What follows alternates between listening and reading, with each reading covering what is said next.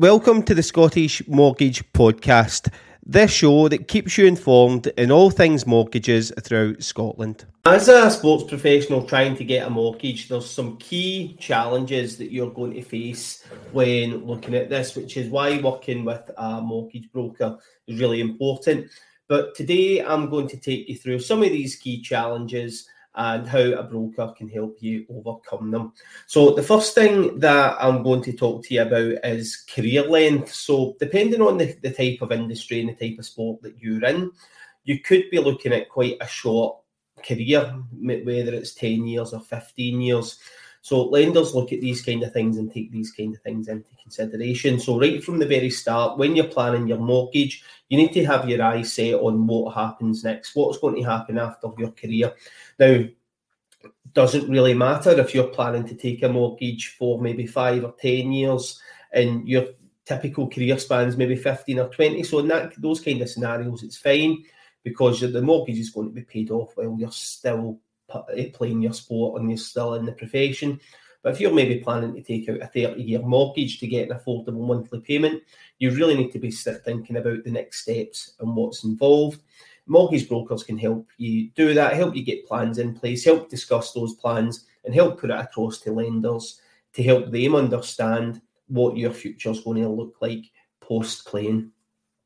You also need to understand your income. Now, when you look at sports contracts, that there's lots to take into consideration with them nowadays. So if you think back when you saw your first, maybe this is your first one, but when you saw your first sports contract, there's lots of things in there, whether there's bonuses, allowances, you might be getting sponsorships off of people, there might be bursaries in place depending on what it is that you're doing as well, government grants.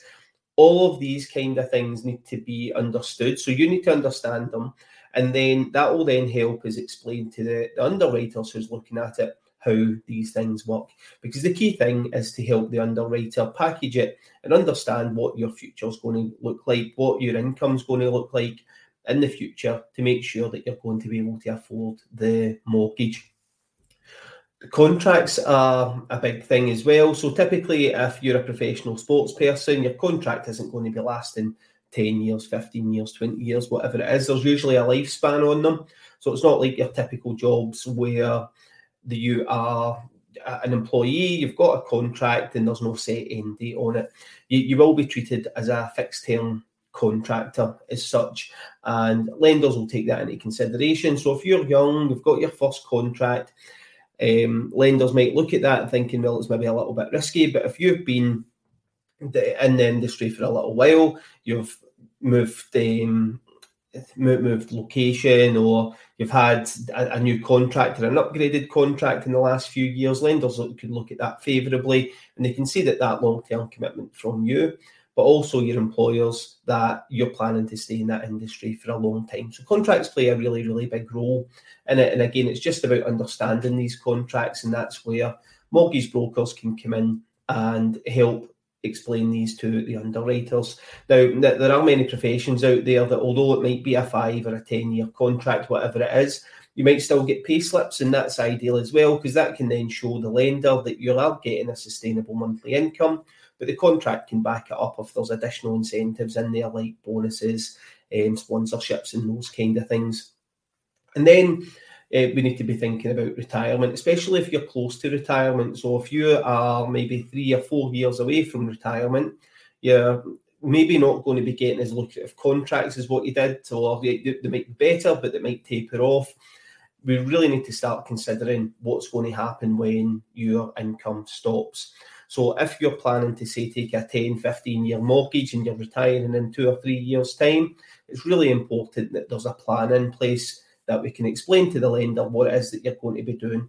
In an ideal world, you've already set the wheels in motion to get there. So whether that's you are studying, whether it's you're getting into journalism in your sport and you've got evidence that you've actually been doing these kind of things, or if you're getting to help coach, whatever it is, if we can evidence that, especially the closer that we get to retirement, that will certainly help the lenders look at the mortgage, and that just comes into the future planning of it as well. So making sure that you've got that future plan in place. Now, if you're part of a sports club or organisation, a lot of these sports clubs and organisations have got these things in the background that can help you.